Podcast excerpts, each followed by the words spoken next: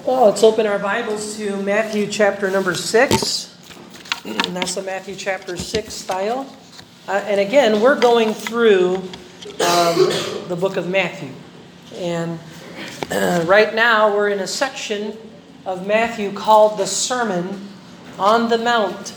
So umakyat sa bundok si Jesus Christ, yung kanyang mga disipulo ay sumunod sa kanya at nagturo siya. So ito ang isa sa pinakamahabang bahagi ng aklat ng Matthew. Matthew chapter five, chapter six, chapter seven. The greatest sermon that was preached. The greatest uh, discourse in, uh, in human history uh, recorded here by Matthew. At um, makikita natin na marami tayong makukuhang Bible truth uh, dito. And at the same time, the the the book of Matthew uh, is the only book in the New Testament, actually in the entire Bible, that speaks of the kingdom of heaven. The kingdom of heaven. thirty-two times inulit ni Matthew yung salit yung parira lang the kingdom of heaven. And yung kingdom na pinag-uusapan dito, hindi yung kingdom of God na soteriological or salvation. The kingdom of God is is broader in scope because it is the realm of regeneration. Uh, so John chapter three verse three, uh, ye must be born again. If uh, if you're not born again, you cannot see the kingdom of God. So are you in the kingdom of God? If you are born again and saved, if you know Jesus Christ as Lord and Savior, you are in the kingdom of God. Okay? Because of regeneration, the work of the Holy Spirit inside. When you repent and believe, the Holy Spirit comes in and He makes you alive. He brings life to us. And He is uh, now in, indwelling us as believers. Hindi masasabi ito ng mga Old Testament believers. Sa Old Testament time, Uh, yung Holy Spirit, hindi naman siya na- nananahan. The Spirit of Christ does not live or indwell the Old Testament believer. They have not been regenerated.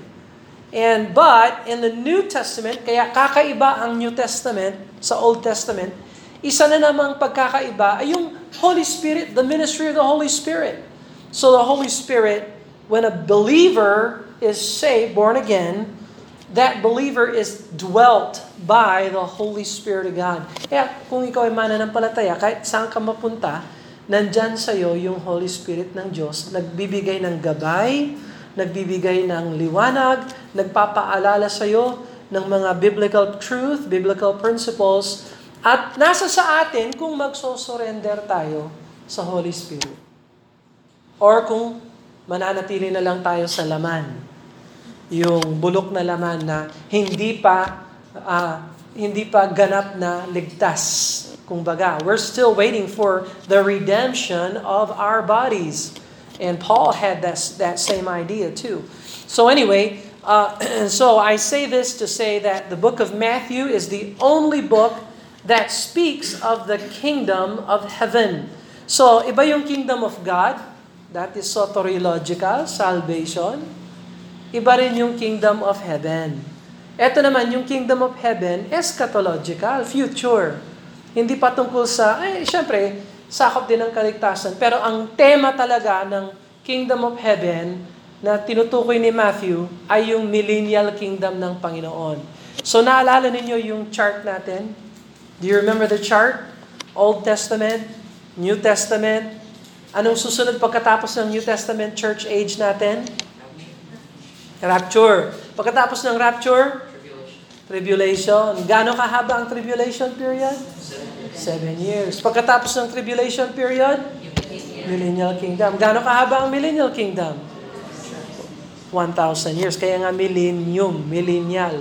One thousand years. All right, so go over to Matthew chapter six, verse number twenty-two. Matthew chapter six, verse twenty-two. Now, bilang review, sa Sermon on the Mount, Jesus begins to instruct His disciples. And in chapter five, He begins the Sermon on the Mount with uh, the understanding kung sino ang nasa loob ng kingdom ng Panginoon. Yun lang mga saved, the saved Jews and saved Gentiles who have gotten saved during the tribulation period.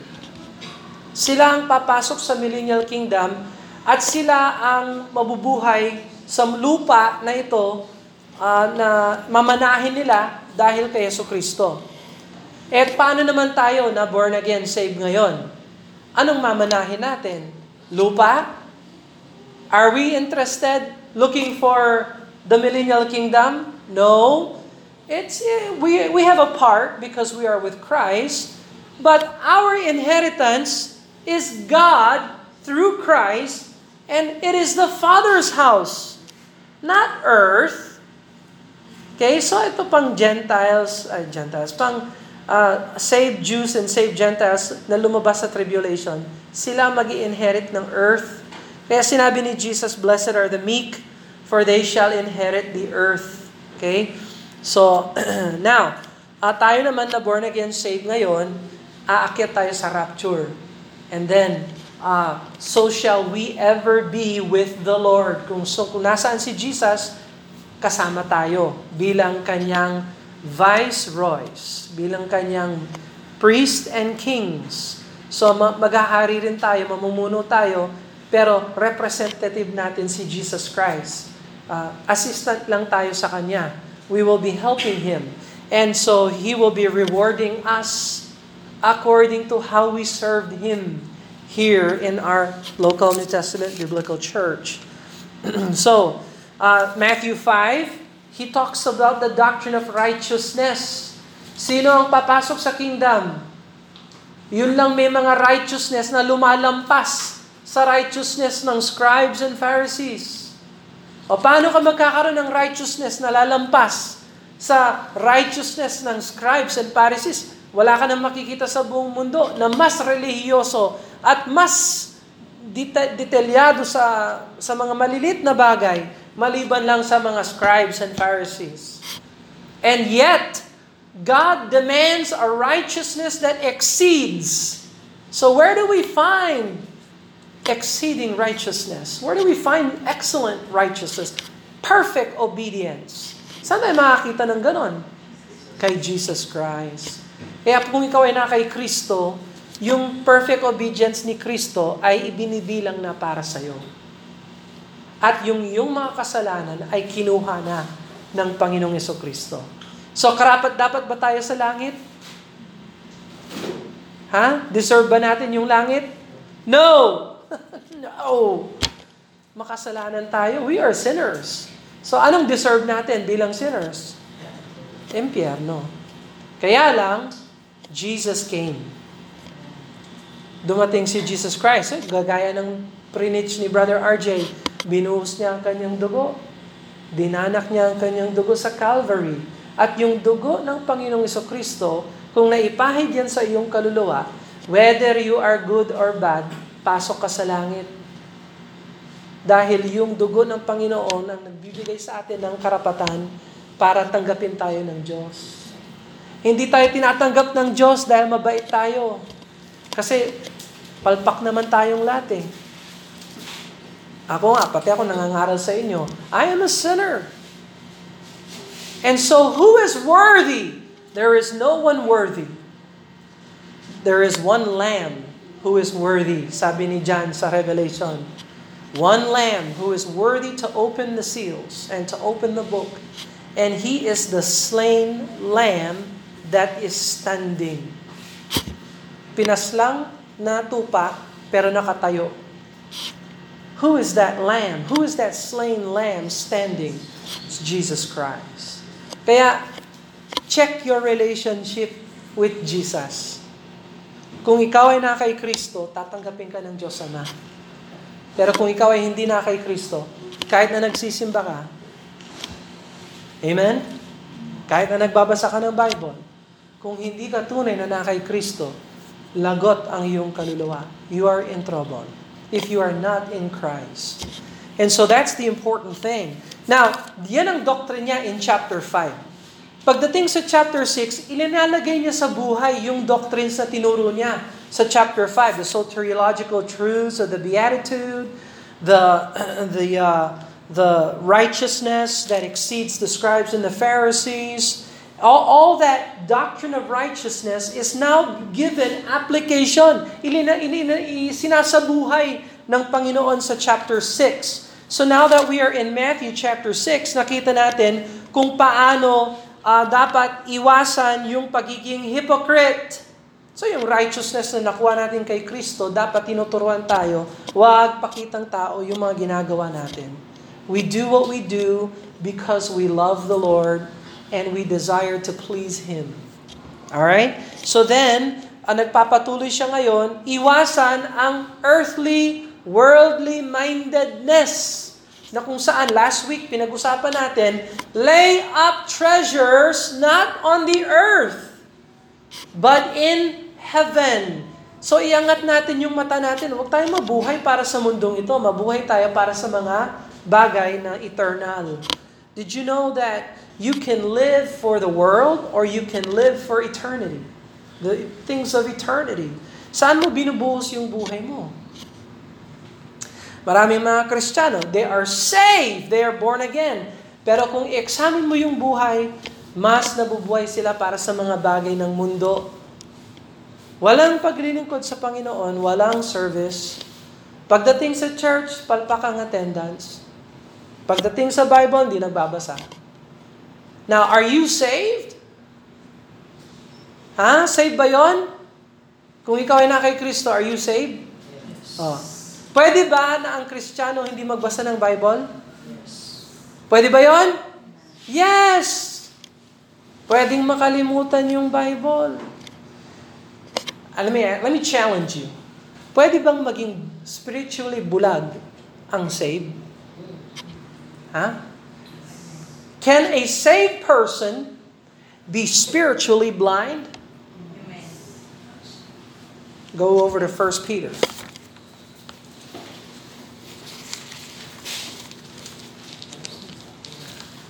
First Peter.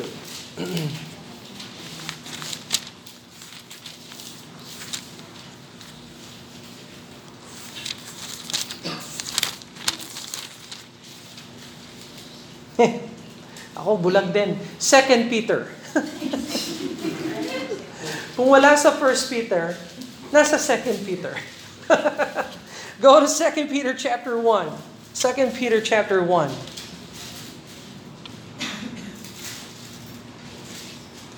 All right, look at verse number five, Second Peter chapter one, verse number five, Second Peter one five. And beside this, giving all diligence, add to your faith virtue, and to virtue knowledge, and to knowledge temperance, and to temperance patience, and to patience godliness, and to godliness, brotherly kindness, and to brotherly kindness, charity. So, inaasahan ba ng Diyos na dadagdagan natin yung faith natin ng mga iba't ibang mga bagay? Sa verse five, add to your faith. So, ang buhay Kristiyano pala, dapat progressive na lumalago. Inaasahan ng Diyos na dadag- dadagdagan natin ng, yung, ng iba't ibang mga bagay yung faith natin. Virtue, magagandang ugali. Uh, knowledge, kaalaman sa salita ng Diyos o spiritual na bagay. Temperance, pagtitimpi. Uh, patience, endurance, yung pagtsatsaga. Godliness, yung maging maka-Diyos. Verse seven, God, brotherly kindness, pagmamahal sa kapwa church member. Charity, pagmamahal. You're, are you growing in these areas as a Christian? Now, verse eight. For if these things be in you, subjunctive case, ibig sabihin, kung ang mga ito ay nasa inyo. O, ibig ba sabihin, maaari sa Kristiyano na wala ang mga bagay na yon? Yes! If these things be in you and abound, they make you that ye shall neither be barren nor unfruitful in the knowledge of our Lord Jesus Christ. Kung naidadagdagan mo yung mga ganito sa faith mo, hindi ka barren, baog, nor unfruitful, walang prutas sa kaalaman sa Panginoong Jesucristo. You're learning, you're growing. There's spiritual life, there's spiritual growth. You're doing good. Verse nine. But he that lacketh these things, yung mga may kulang sa mga ito, sabi ni Peter, he that lacketh these things is, is ano? Blind. Blind. And cannot see afar off, and hath forgotten that he was purged from his old sins. Pwede palang makalimutan ng Kristiyano na save siya. See? Kung yung pamumuhay mo, walang pagkakaiba, at ikaw ay save, makakalimutan mo. Save ka pala. Tapos si Pap, punta ka sa biblical church, tatanungin ka palagi sa isang biblical church, tatanungin ka talaga na nagpipreach, are you saved? Tapos ikaw nakapo ka, hindi ko alam. Nakalimutan mo. You have been, you forgot. You have been purged. Nilinis ka na. Sinave ka na. So, ingatan nyo, Kristiyano, yung buhay natin bilang Kristiyano para hindi tayo magtataka. Save ba ako? Hindi. Ganito ba yung anak ng Diyos o hindi? Tinanggap mo na ba ang Panginoon o hindi? So, pag tinanggap mo na ang Panginoon, are you saved or not saved? Saved. Kailangan mo lang ng paalala. Kasi you are blind. Blind. Now, Matthew six twenty-two. So ipagpapatuloy ni Jesus Christ yung pagtuturo uh, sa uh, pinag-uusapan natin. So last week, lay up not for yourselves treasures upon the earth, lay up treasures in heaven. Ah, meron tayong two choices. Two choices. Pwede kang mag-invest or mag-spend ng buhay mo sa mundo, or pwede kang mag-invest or spend mo yung buhay mo sa mga langit na bagay. Okay? You are either living for the world or you're living for eternal eternity in heaven. Where, bilang Kristiyano, are you living for earth or are you living for heaven? So, examine your life, no? Now, eto na yung pangalawa. So, the, I titled this message, Choose, Choose, Choose. So, William and Joe, paminsan pag namimigay kami ng gospel literature, lalo na nung when they were little, very little, ngayon medyo mas matangkad na sila. Okay? Maakyat na sila. Isa di, mga anak natin, they are getting older and wiser, hopefully. Hopefully. Tayo naman, hindi naman tayo, ang growth natin ganon. Ganon. Dati yung growth ko ganyan, ngayon yung growth ko ganon. Ano ba yan? Anyway, so nung bata pa sila, when they were younger, nagbibigay sila ng gospel tract, eh syempre isip bata, ini-spread nila yung gospel tracts ng ganyan. Tapos sasabihin nila, choose, choose, choose. Sabi ko, huwag kayong ganyan. Anong bang ginagawa ninyo? Don't choose. So, rene-remind ko sila, huwag kayong ganyan. Hindi ganyan. Hindi choose, choose, choose. Sinong mag-choose sa inyo? So anyway, uh, so I entitled this message, Choose, Choose, Choose. Because Jesus has been teaching His disciples to make choices. You either choose to live for the world, or you can choose to live for things that are eternal. And now, look at verse number twenty-two. The light of the body is the eye. So, saan nanggagaling yung nakikita natin? Pag yung mata natin ay nasa wastong kalagayan, nakikita natin ang lahat. Yung liwanag pumapasok sa mata natin. We see everything. If therefore thine eye be single, at yung ibig sabihin ng salitang single dito ay well or sound or in good condition. If your eye be well, or sound, or whole, buo, single, thy whole body shall be full of light. Yung buong mong katawan may gabay. Kasi yung mata mo, malinaw, nakikita mo, hindi ka mapapahamak.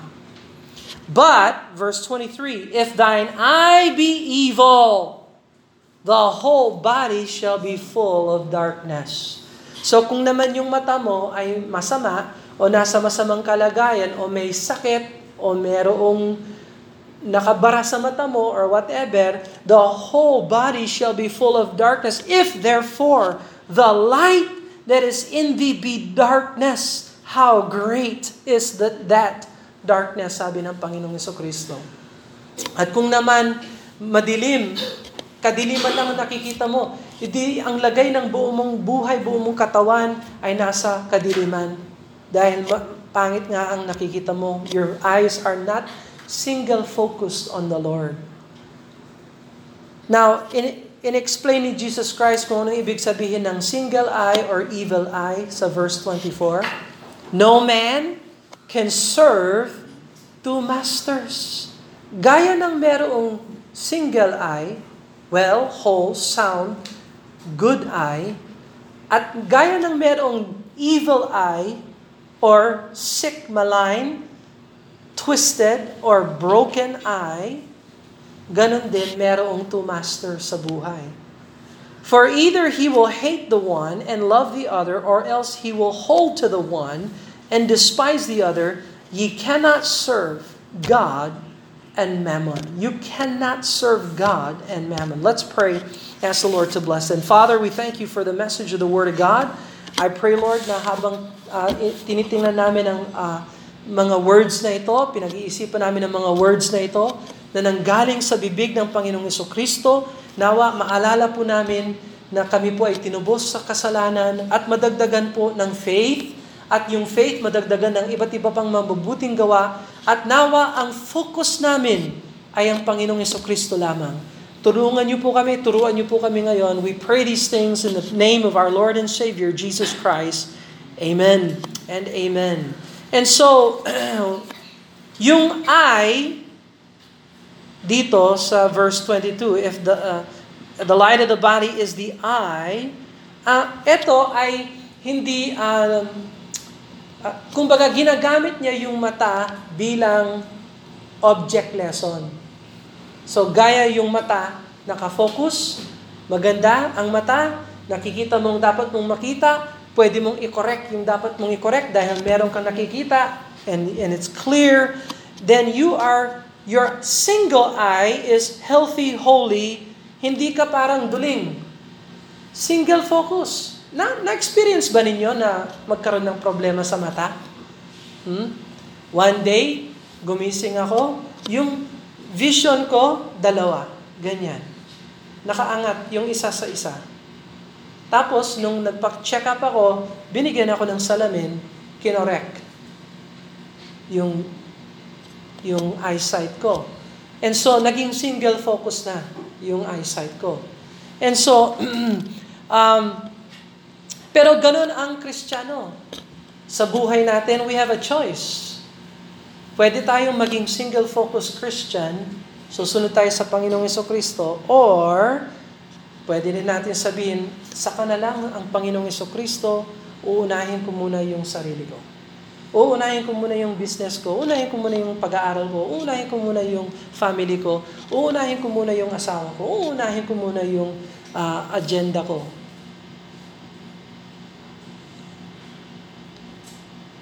If you if you if you serve mammon, say yung word mammon, dyan sa verse twenty-four, yung mammon dyan, Aramaic word yon, nangangahulugan wealth or possession or riches.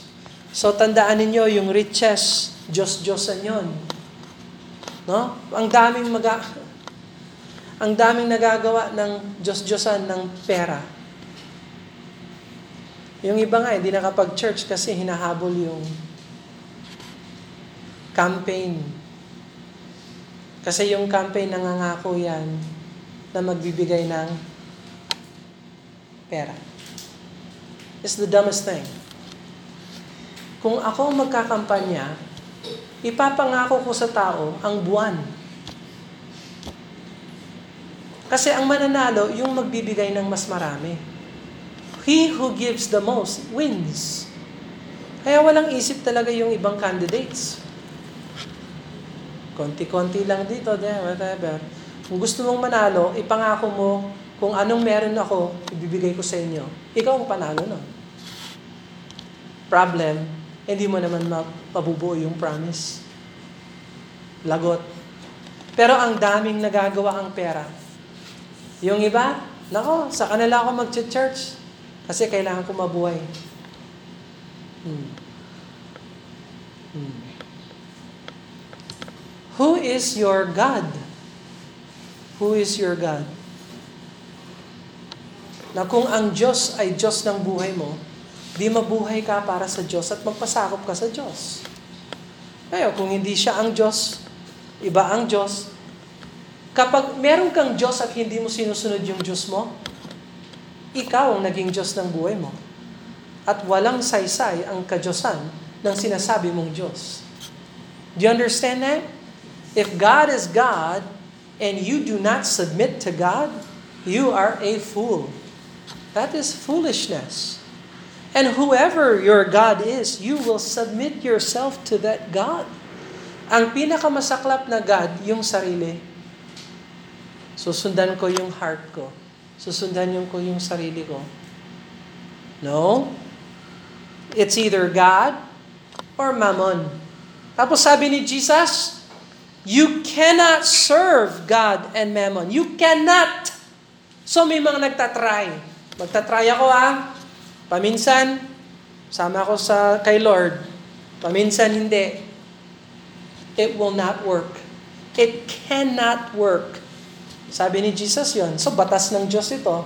It cannot work. You will hate one, you will love the other. Hulaan nyo. Halimbawa, just example, kayo na mag- mag-isip. Kung ang tao may dalawang Diyos sa buhay niya, ang Diyos na, na, na tunay na Diyos, na buhay na Diyos, God, or Diyos din niya, Diyos-Diyosan din niya si Mammon, pera, wealth, possession. Kung yung puso niya nakaba, nakabiyak sa dalawa, kanino siya susunod? Kanino siya talaga susunod? Kay God o kay Mammon? Mananalo si Mammon palagi. Kasi yung puso mo, biyak. Kaya pagdating sa linggo, mag-church ako paminsan, yung puso mo, biyak. Pagdating sa Lunes, hindi ako magbabasa ng Bible, yung puso mo, biyak. Hindi ako magpe-pray, puso mo, biyak. Hindi ako magbibigay ng mga gospel literature, kasi hindi naman mahalaga yun. Your heart is split into two.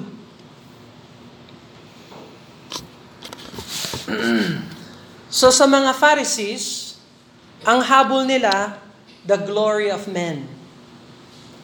Yung iba naman, yung habol nila, yung kanilang tiyan, Mammon, sleep, sports, pastime, school, activities, extracurricular, pastime, lipas oras. Na, nakikita ba ninyo ito? Nagagawa ng tao ang gusto niyang gawin. Do you know that? You can do what you want to do. So kung hindi ka nag-church, sino nag-de- sino nagde-decide niyan? Who decides that? You decide that. O hindi ka magbabasa ng Bible, sino nagdi-desisyon nun? Ikaw. You can say, ah, ang dami ko kasing ganito, ganito, ganyan, whatever. I'm, and I'm not here, I'm not here to, hindi ako nandito para mag, I'm preaching the Word of God. Tinuturuan tayo ngayon ng, ng, ni Lord. Tayo mga Kristiyano, magdesisyon tayo na susunod tayo sa Panginoon. We're gonna follow the Lord. We're gonna obey Him. Gagawin natin siyang number one sa buhay natin, hindi yung kamagat ba. Will you follow the Lord if nobody else follows the Lord? Hmm? Susunod ka ba sa Panginoon kung yung mahal mo sa buhay hindi na susunod sa Panginoon? You see? Will you come to church because you're afraid of what the pastor will say or your church members will say? Or will you come to the church because you want to please the Lord? Nakikita mo yung difference? Ha? I'm helping you na iangat yung mata natin, hindi sa mundo, kundi sa makalangit na bagay. Do you understand that? Ang dami nagsasabi, Brother Bill, mag-counsel ka sa amin, i-counsel mo yung asawa ko, i-counsel mo yung kapatid ko, i-counsel mo yung situation ko. Tapos tatanungin ko yung nagtatanong. Ikaw, handa akong sumunod sa Panginoon. Oo, basta lang mabalik sa akin yung asawa ko. Basta mabalik sa akin yung kapatid ko. Basta mabalik sa akin yung relation. Basta ma- ma- malampasan namin itong pagsubok na ito. Pag nalampasan niyo yung pagsubok na yan, babalik ka sa Panginoon talaga? Are you gonna live for Him? Hindi. Gusto ko lang bumalik yung asawa ko. You see? You are not single focus. Ang nasa sayo, para kang duling. Para kang, you're trying to serve, you're trying to please two masters, and it's not gonna work. It never works. No man is able to serve two masters.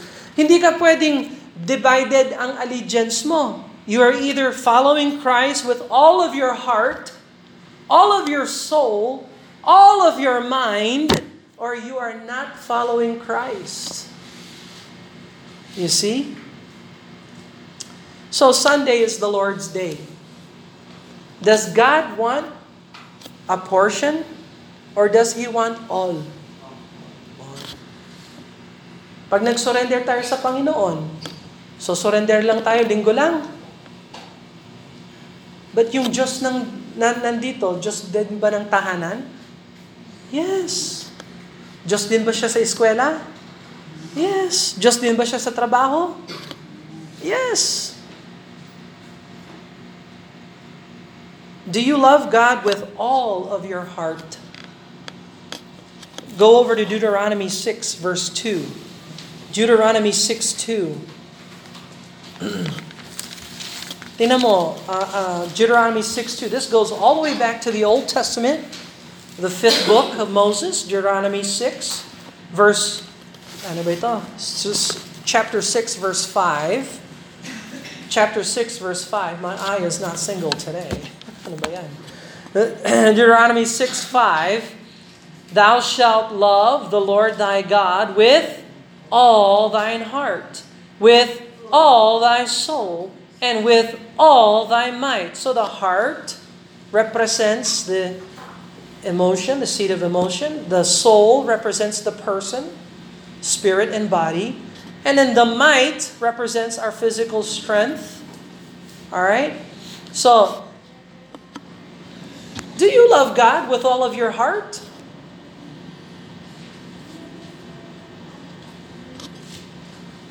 How do you know if you love the Lord? Naalala niyo yung sinabi ni Jesus? If ye love me, keep my commandments. Keep it. Ingatan ninyo yung mga commandments ko. That's how you know you love the Lord. You don't love the Lord because you feel emotionally attached to the Lord. That has nothing to do with love for God. You, you, you don't love the Lord if you don't know what sacrifice means.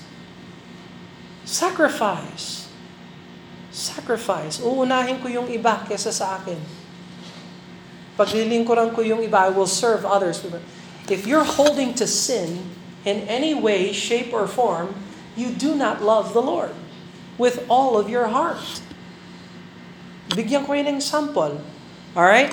Let's say you were found with a a picture of someone that you're not supposed to have relationship with. Halimbawa, nahulog yung puso mo sa isang kabayo, hindi biro lang, sa isang unggoy, hindi biro lang. Nahulog yung puso mo sa isang demonyo, tapos na, natuklasan mo sa pangangaral ng salita ng Diyos na yung emotion mo, yung involvement mo sa tao na yon ay mali. Tapos nag, yan, nag-church ka, nag-invitation yung pastor, pumunta ka sa harap. I surrender all. Ayaw ko na dyan sa masamang relationship. Eh, pakakawalan ko na siya sa puso ko. Eh! Pero, kinabukasan, may text. Ting! May text message. Hey! Uh, how are you? I'm fine. How are you naman? Ha? Di ba nag-decision ka to break from wrong relationships? Wrong, ha? Yung wrong relationships. Pero kung may kabit ka pa rin, may kapit ka pa rin, or nagte-text ka pa rin, or may picture ka na nakatuck-in dyan sa Bible na binabasa mo na hindi mo naman binabasa. For inspiration. You do not love God with all of your heart. May pa-love letter ka, eh? Sideline. Secret love. You do not love God with all of your heart. That is problem.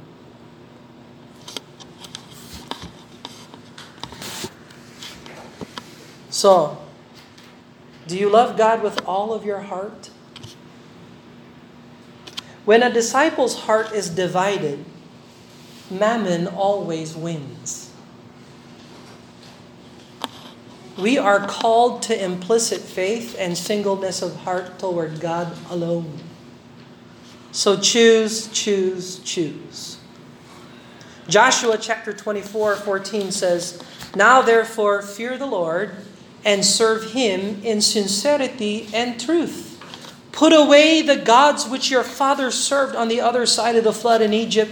Serve ye the Lord, for if it seem evil to serve the Lord, choose you this day whom ye will serve, whether the gods which your fathers served on the other side of the flood, or the gods of the Amorites in whose land ye dwell. But as for me and my house, we will serve the Lord." So, kaninang umaga sa Bible class natin, natuklasan natin yung problema ng Israel, di ba? Numbers chapter thirty-three.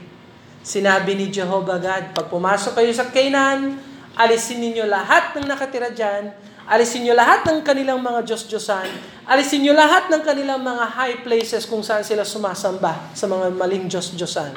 Alisin ninyo lahat, sabi ni, ni Jehovah. Anong ginawa ng Israel?